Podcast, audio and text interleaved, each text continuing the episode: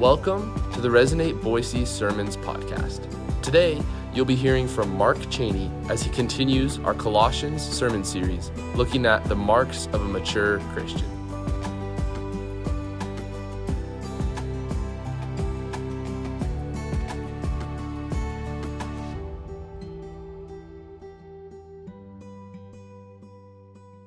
Amen. How are we doing? Come on, how are we doing this morning, guys? It's been a good week. The snow and rain, it's a little tough, I know. I'm not I'm not a big winter guy, but you know, we're dealing with it. The Broncos got a win on Saturday. Come on. Shout out. All right, I got a question for you to get started this morning. What's a TV show that you're watching? You know, it gets dark at like 5 p.m. these days, so you got to be turning on the TV shows. What TV show are you guys watching now? Shout them out. I want to hear. The Great British Baking Show. Survivor. Law and Order.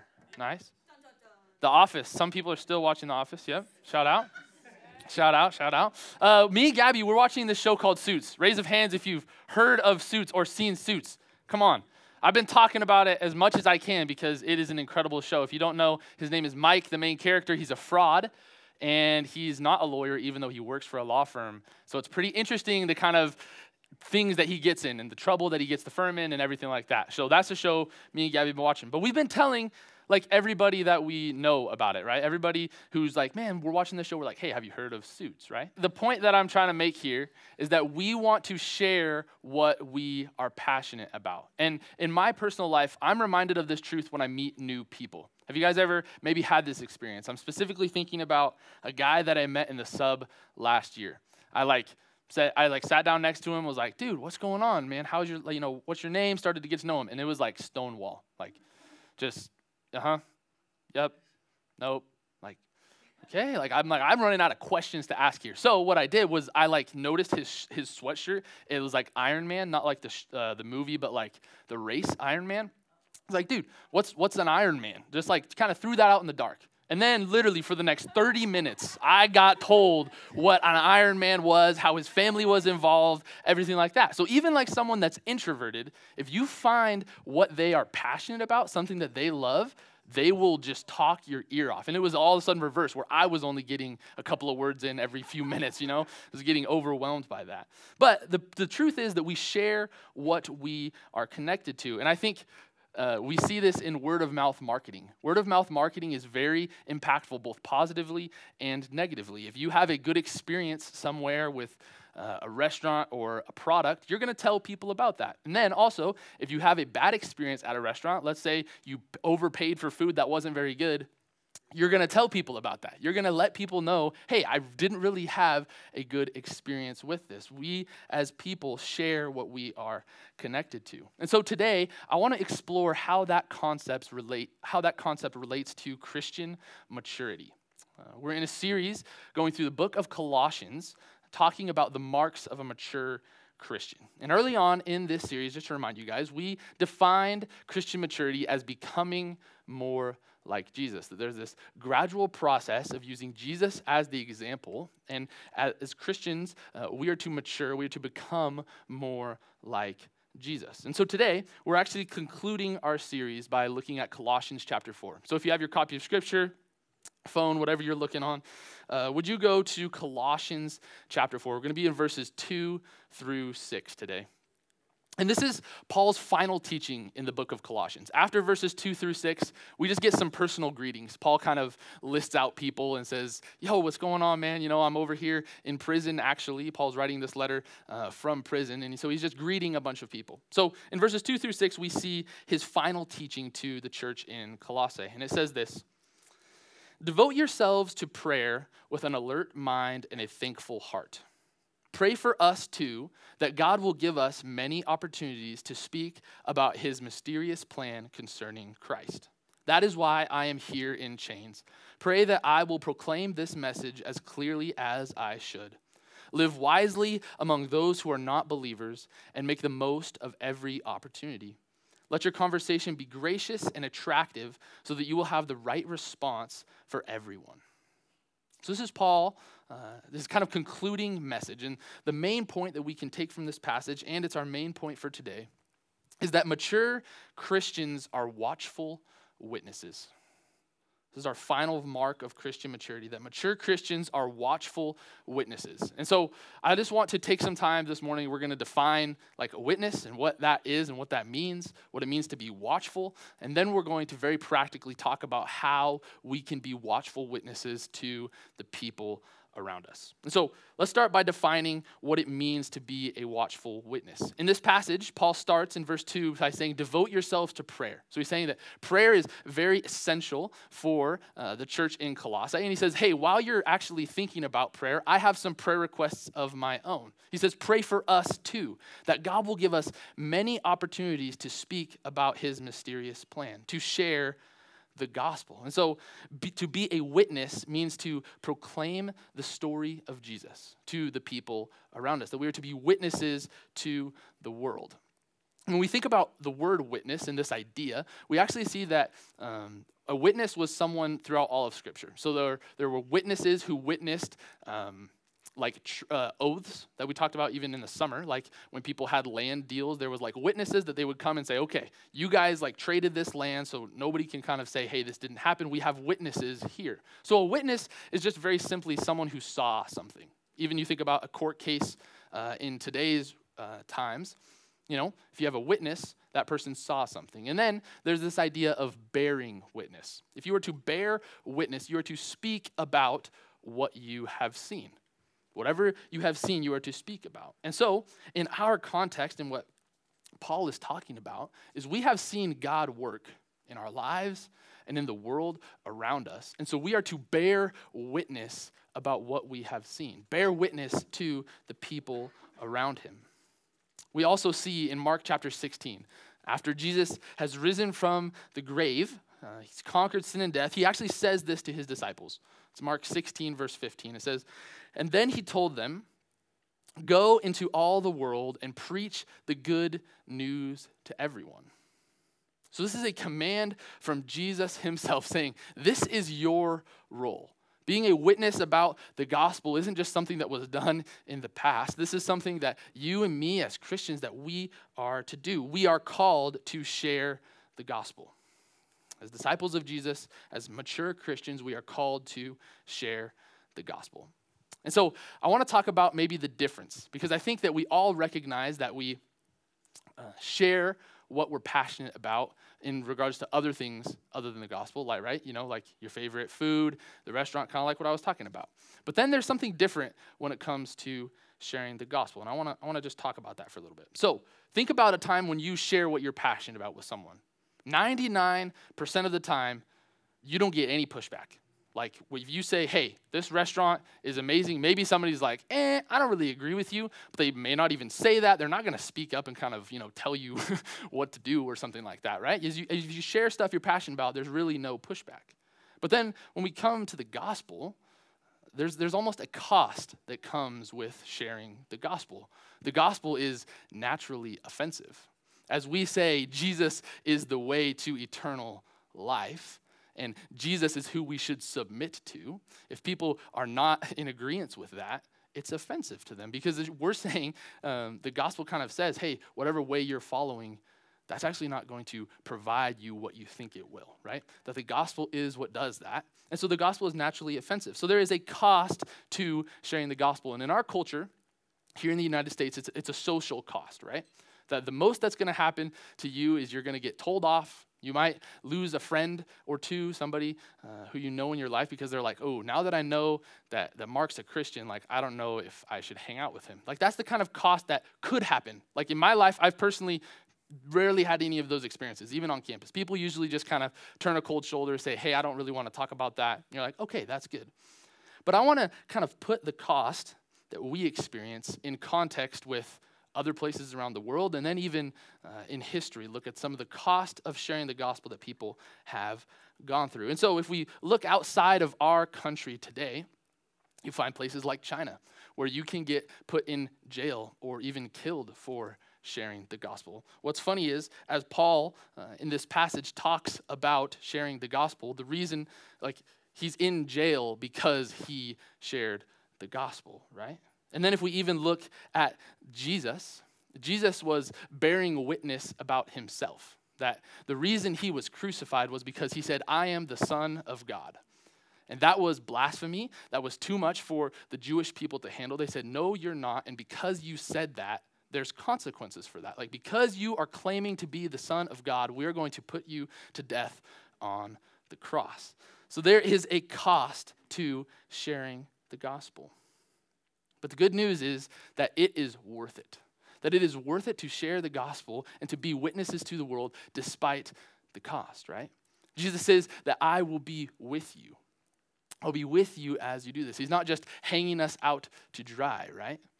We see that we are called to share the gospel, uh, and the cost is worth it. And even Paul, here in this passage, uh, he also gives us some insight on how we should witness. Uh, he doesn't just say, hey, go out and do this, but he actually gives us some pretty practical, uh, helpful uh, tools to witness to the people around us. So that's what I want to look at is three uh, ways that we can witness wisely. And they come from verses 5 and 6. It says, "Live wisely among those who are not believers and make the most of every opportunity. Let your conversation be gracious and attractive so that you have the right response for everyone."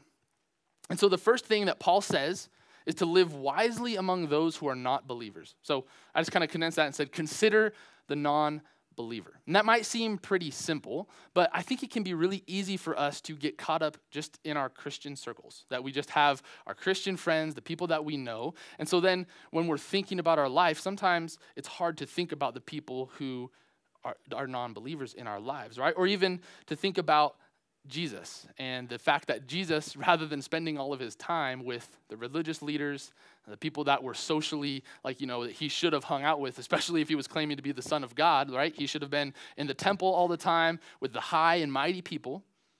But that's not what we see. We see that in the life of Jesus, he actually hung out with the tax collectors and sinners. Tax collectors and sinners. And back in that day, sinners was a little bit different than we think of now. Like you and me, if we said sinners, we're like, hey, you know what? I'm a sinner. All of us are sinners, right? But in the Jewish culture and in Jesus' day, uh, the, the sinners was like a social class of people. So if you had a disease, if you committed uh, a terrible sin or crime, you were considered a sinner. And specifically, people like the religious leaders, the Pharisees, they wouldn't hang out with the tax collectors and sinners, right? Because their view of, um, they, they thought that if they hung out with those people, that they would then be tainted with their sin. But Jesus actually shows us that no, we are to go out into the broken spaces because we are being the light of the world, that we can bring light to those dark spaces. And then in John 3:17, it says that God sent his son into the world not to judge the world, but to save the world through him. So Jesus didn't come uh, with a gavel, you know, to judge us for what we're doing, right? No, he came to, to pave a way that we could have a relationship with the Father. It's pretty incredible. So we need to consider the non believer. And I think another way that we can do that is to not speak Christianese.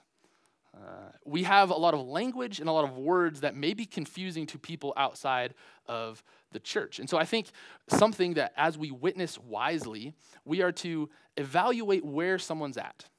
If, if someone's curious in Jesus, this might be a really good opportunity to teach them some of the things, the language, some of the, the ways we describe things, right? But if somebody's maybe not very curious about Jesus or you don't have a lot of relationship with this person, it might be more helpful to contextualize the gospel to something that they will understand. Use language and terms that they're going to understand rather than say words like justification or something like that. And they just kind of look at you with a blank face, like, what are you talking about, you know? We need to evaluate where people are at and then use language accordingly. And so the first way uh, that Paul says we can witness wisely is to consider the non believer. The second thing is to utilize your time. He says, make the most of every opportunity. And the book of James actually speaks about this. Uh, it says, Look here, you who say, Today or tomorrow we are going to a certain town and we'll stay there for a year. We will do business there and make a profit. How do you know what your life will be like tomorrow? Your life is like the morning fog. It is here for a, a little while and then it's gone. What you ought to say is, if the Lord wants us to, we will live and do this or that. I think it's so easy, specifically in our culture, to just take time and people for granted. Like, I think about high school. And when I was in high school with my high school friends, I thought that that was never going to end, that those people were going to be pillars in my life for my whole life. And then all of a sudden, I go away from high school, and now, like, I get to see my best friend from high school, like, two times a year. You know, he just got married this summer, so I got to see him then. But all of a sudden, when I was hanging out with him every day after school, that seems very different from now. And then even in college, I had this roommate. Uh, his name was Jordan, uh, and we were we were really close. And we would watch football on college football on Saturdays and hang out. And we weren't really thinking about the time just two years later when he now lives in Indiana. And I don't get to see him, I get to see him like once a year, right? We just never thought that those times would come. And in the scripture here, it says that your life is like the morning fog. It's here for a little while and then it's gone. And so, as we are witnesses to the world, we need to make the most of every opportunity with the people around us because we honestly we don't know how long we will have or how long they will have. So that's the second point is to utilize your time. The third way that we can witness wisely is to speak graciously. Uh, in verse 6, it said, Let your conversations be gracious and attractive. And so, as we talk about Jesus, as we are representatives of Jesus here on this earth, the way that we speak is very important. I think as people even learn that you are a Christian, they will listen to how you speak and they will honestly make judgments about your relationship with God, even though that's not right. They will see how you speak and then they will say, oh, that must be what Christians do. Sometimes something that blows my mind is that I may be the only Christian that someone knows. That in their life, the only example of Jesus that they have in their life is me. And dang, that's scary. And that doesn't, like, obviously, we're gonna screw up, right? Like, we're not called to be perfect. But something that I, have kind of worked through in my life is we need to analyze our speech. How do we talk about the world and the things of this world, about Jesus, right? And a question that I like to ask myself is Is my speech building people up or is it tearing people down? It can be so easy to be critical and tear people down or things down with our language. But this isn't what we see in the life of Jesus. And then another way that we can kind of be gracious with our speech is how we talk about the gospel. Uh, I think of last year, uh, there was a street preacher on campus. And when I think about street preachers, I'm a little bit conflicted because when I have engaged and listened to them, you know, stood there for a few minutes and listened to street preachers, specifically on Boise State's campus, I honestly haven't met someone where I didn't agree with their theology. Like the, the truth that they are speaking, I'm like, dang, like, yeah, I agree with all of that. But then I take a step back and I think about the people that are in that sphere that may know Jesus, may not know Jesus, and I just don't necessarily know if people walk away with a new curiosity about the gospel. At least in my experience, what I've seen is people walk away frustrated, angry, and more confused than when they started. I, I specifically think of an example uh, from last year. Uh, there's a picture. There's this guy standing with a sign that up above is just a list of sins, a list of sins uh, that people can uh, commit, and then it just says, Hell awaits, judgment is coming. And, you know, I look at that and I'm like, well, yeah, I mean, I technically agree with that. You know, that's what the Bible says, that judgment is coming for those who do not believe in Jesus. But I don't know if that's uh, gracious and attractive, right? It was almost like a fear tactic that, like, you better watch what you're doing because otherwise you're going to hell. And this, in my mind, is the exact um, opposite of how we saw Jesus interact with the lost. Now, don't get me wrong, Jesus was really serious when he was speaking to people like the Pharisees. Man, Jesus called the Pharisees whitewashed tombs, that you look really good on the outside and you are dead on the inside. So there were times that Jesus really spoke truth and he got to the point. But then when he was hanging out with lost people, with the tax collectors and the sinners, he had a different sentiment with him, right? He talked about the hope that they can have in the gospel, that, that he, they can have healing if they believe in him. He talked about the eternal kingdom that's coming where there will be no brokenness, and there will be no sin. There was a different sentiment. And so I think as our jobs as representatives of Jesus We need to be able to speak with grace and allow our speech to be attractive to the people around us. Do people have more questions and newfound curiosity about Jesus after we talk with them? I think that should be one of our goals. Even if they don't respond to the gospel, can we, can we just prompt some, some heart questions, you know? Can we just prompt things to be stirred up in their hearts? And so, witnessing wisely uh, looks like considering non believers it looks like utilizing our time and then speaking graciously. So, this is all about the word witness. Our first point was, you know, mature Christians are watchful witnesses. Well, this is what it means to be a witness. But what about that first part of watchful? And we get that from verse 2, where it says, Devote yourselves to prayer with an alert mind and a thankful heart. The ESV actually translates alert mind as watchful. And when I first saw that, I thought of watchful as like cautious or careful, that we need to be careful as we kind of engage the world. I was like, okay, that kind of makes sense. But then I did some further research and I realized that no, I was completely wrong. Uh, the New Testament scholar N.T. Wright has this to say about watchful. He says the connection here with thanksgiving may suggest the threefold rhythm intercession, watching for answers to prayer, and then thanksgiving when answers appear. So the word watchful is actually referring to this idea of watching as God moves around us. That specifically in this example, Paul says, devote yourselves to prayer. So as we pray and we intercede for people in our lives and we make requests to God, we need to be watchful for Him to be working in our lives. There's almost this idea of being expectant. Like, man, my prayers, I have faith that God is going to move in the people around me. And as we are witnesses in the world, I think this heart posture is extremely important. That as we go out uh, into this world, we need to be expectant that, man, the Holy Spirit is working ahead, that the harvest is plentiful. There are people around me who are curious about Jesus, even if they don't realize it, right? That, that will be open to having spiritual conversations. And then that last part is, man, we need to praise and thank God when He moves. When He moves, man, we need to be celebrating for the ways that He is working. And so, mature Christians are watchful witnesses. Before we talk about how we can be watchful witnesses, I just want to quickly hit on our role versus God's role. Uh, our role in being witnesses is to be obedient to share the gospel and to pursue the people around us with love that Christ has shown us, right? That we are to be obedient in engaging in these spaces. That's our role. But then God's role is the heart transformation.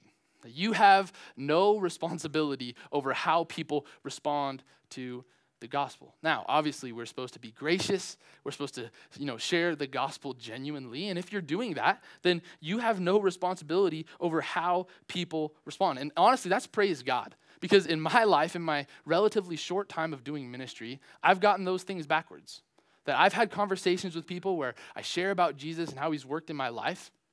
And maybe they respond just kind of like passively, like, I just don't, I don't really know if I want that or need that or something like that. And then I walk away from the conversation thinking it's my fault. Like, oh gosh, Marc, you know what?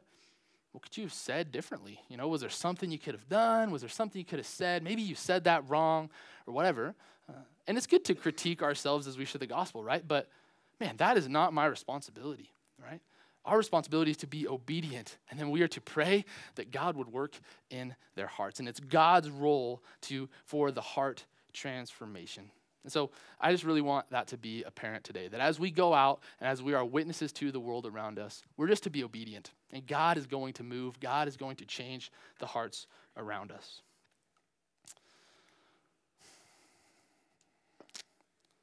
So, for the rest of our time today, I just want to get really, really practical. Our last point is this watchful witnesses infuse everyday activities with intentionality to bless others. Watchful witnesses infuse everyday activities with intentionality to bless others. And so, what I want to make sure is clear is that being a watchful witness doesn't necessarily mean adding tasks to your day. This is not me saying, hey, now you got to do these extra five things, add to your week. No. This is about kind of putting on lenses or, or different perspective about how you go about your day and your life. That, man, there's a chance that there could be kingdom impact from what I'm doing today, you know, that we can be obedient to move and to go about our world with eyes for who is interested in the gospel. And so, uh, I want to share a tool with you called the Bless Model. This is a missionary tool uh, that missionaries use all over the place, and it basically just uh, allows us to think of our everyday activities a little bit differently. And so, uh, the B stands for begin with prayer, uh, the L stands for listen and engage, the E stands for eat together, the S stands for serve, and the second S stands for story. And so we're going to just go through each of these and talk about them for a little bit. But I, I want you guys to think about these, and then we're going to even have time at the end to just discuss how you can implement some of this stuff into uh, this week and how you can kind of bless the people around you. And so as we go out and bless others, we must begin with prayer. Like I said, the power to change hearts is not in our lives, it's in God. The same God that raised Jesus from the dead, right? There's power there. Uh, and so we need to begin with prayer. Maybe that looks like a bigger chunk at the beginning of your day before you go out. Maybe that looks like smaller chunks throughout your day. But I think if we try to serve and if we try to be witnesses to the world without prayer or without a connection to the Father, I think we're, we're doing it wrong. Like we're, we're backwards, right? We're trying to rely on our own power rather than the power of the Spirit. And so we need to begin with prayer. And then the L stands for listen and engage. And I think this is helpful as we even talked about considering the non believer. Sometimes, and I mean, I've fallen into this, but we just think that we have the truth and those people don't. And so, what does that mean? We need to go and share the truth with other people. So, we just need to, you know, say, hey, do you know the gospel? Oh, you don't know the gospel? Let me tell you about the gospel. And sometimes that can be effective, but what's a lot more, what people actually enjoy is you asking questions like, hey, how's your life? What are you going through? You know? And then you're kind of listening to how that might like play into the gospel story. And then you can actually share the gospel a lot more uh, unique to their story. And it usually has a lot more impact on them when we do that. Uh, back in James, it says this Understand this, my dear brothers and sisters. You must all be quick to listen, slow to speak, and slow to get angry. It's our natural tendency to want to speak first. But if we are able to listen and ask deep questions, honestly, like Jesus did, uh, we can see that this is how we can get to people's hearts. People will know that we are different when we start caring about their lives. They might ask you, Whoa, why do you want to know that about me? And I think that's a great place to be because they know, they notice that you are different. You have something going on in your heart. So the L stands for listen and engage. Uh, the E in bless stands for eat together. Something that we all have in common is that we eat every single day. All of us do. Usually at work, everybody has lunch. And so, what if instead of eating lunch by yourself, you just ate lunch with a coworker? What if one night, instead of me and Gabby just having dinner by ourselves, we invited someone in our lives to come and eat dinner with us? I think inviting people into your homes is so, um, honestly, it's vulnerable. And people notice something there. You're like, wow, you want to actually cook a meal for me, you want to invite me into your home, there's something different about that, right? Um, and then uh, there's a saying that trust is built around the table.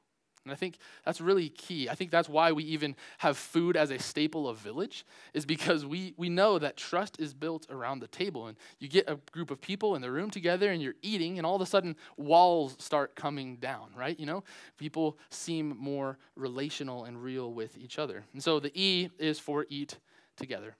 And then the first S stands for serve.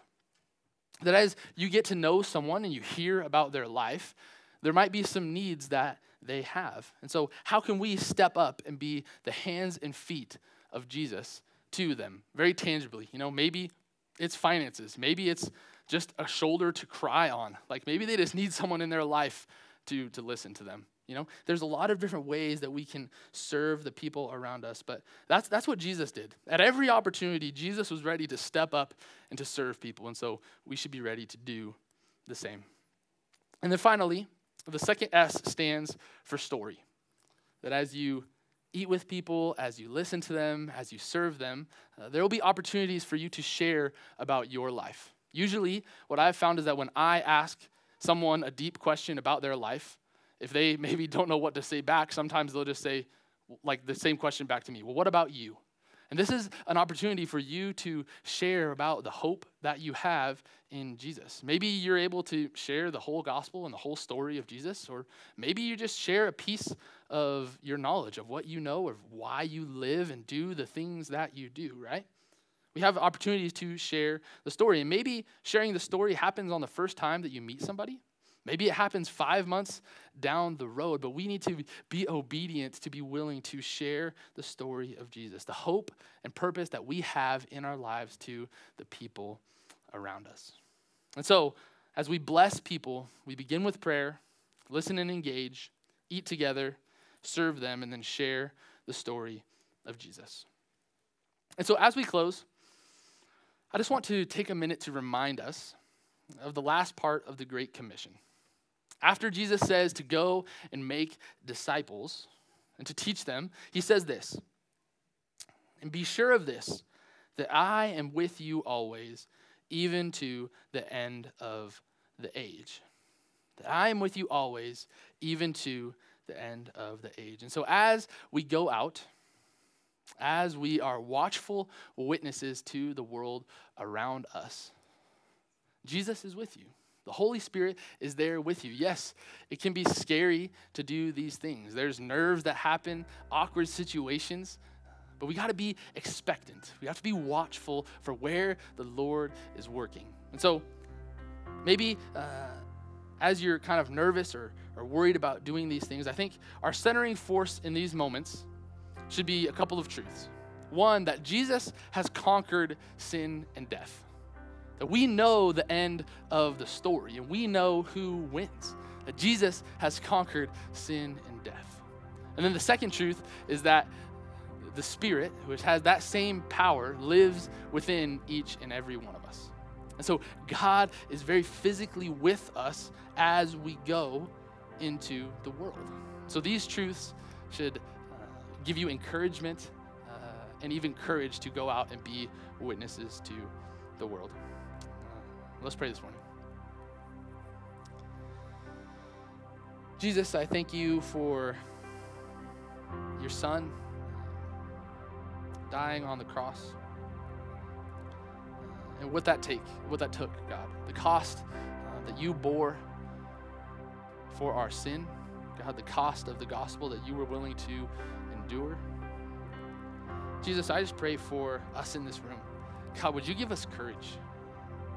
God, wisdom to, to witness to the people around us. God, wisdom to know who, who's, who's moving closer to you, who, who's curious about the things of heaven.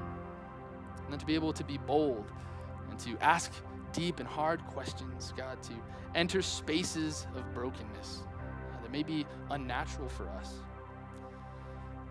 God, I thank you for the ways that, that you have even interwoven our stories into this room, that we were all in a place of brokenness. God, and that there are people out there uh, very similar to us. And so, would you use us to be your hands and feet uh, to impact the world around us?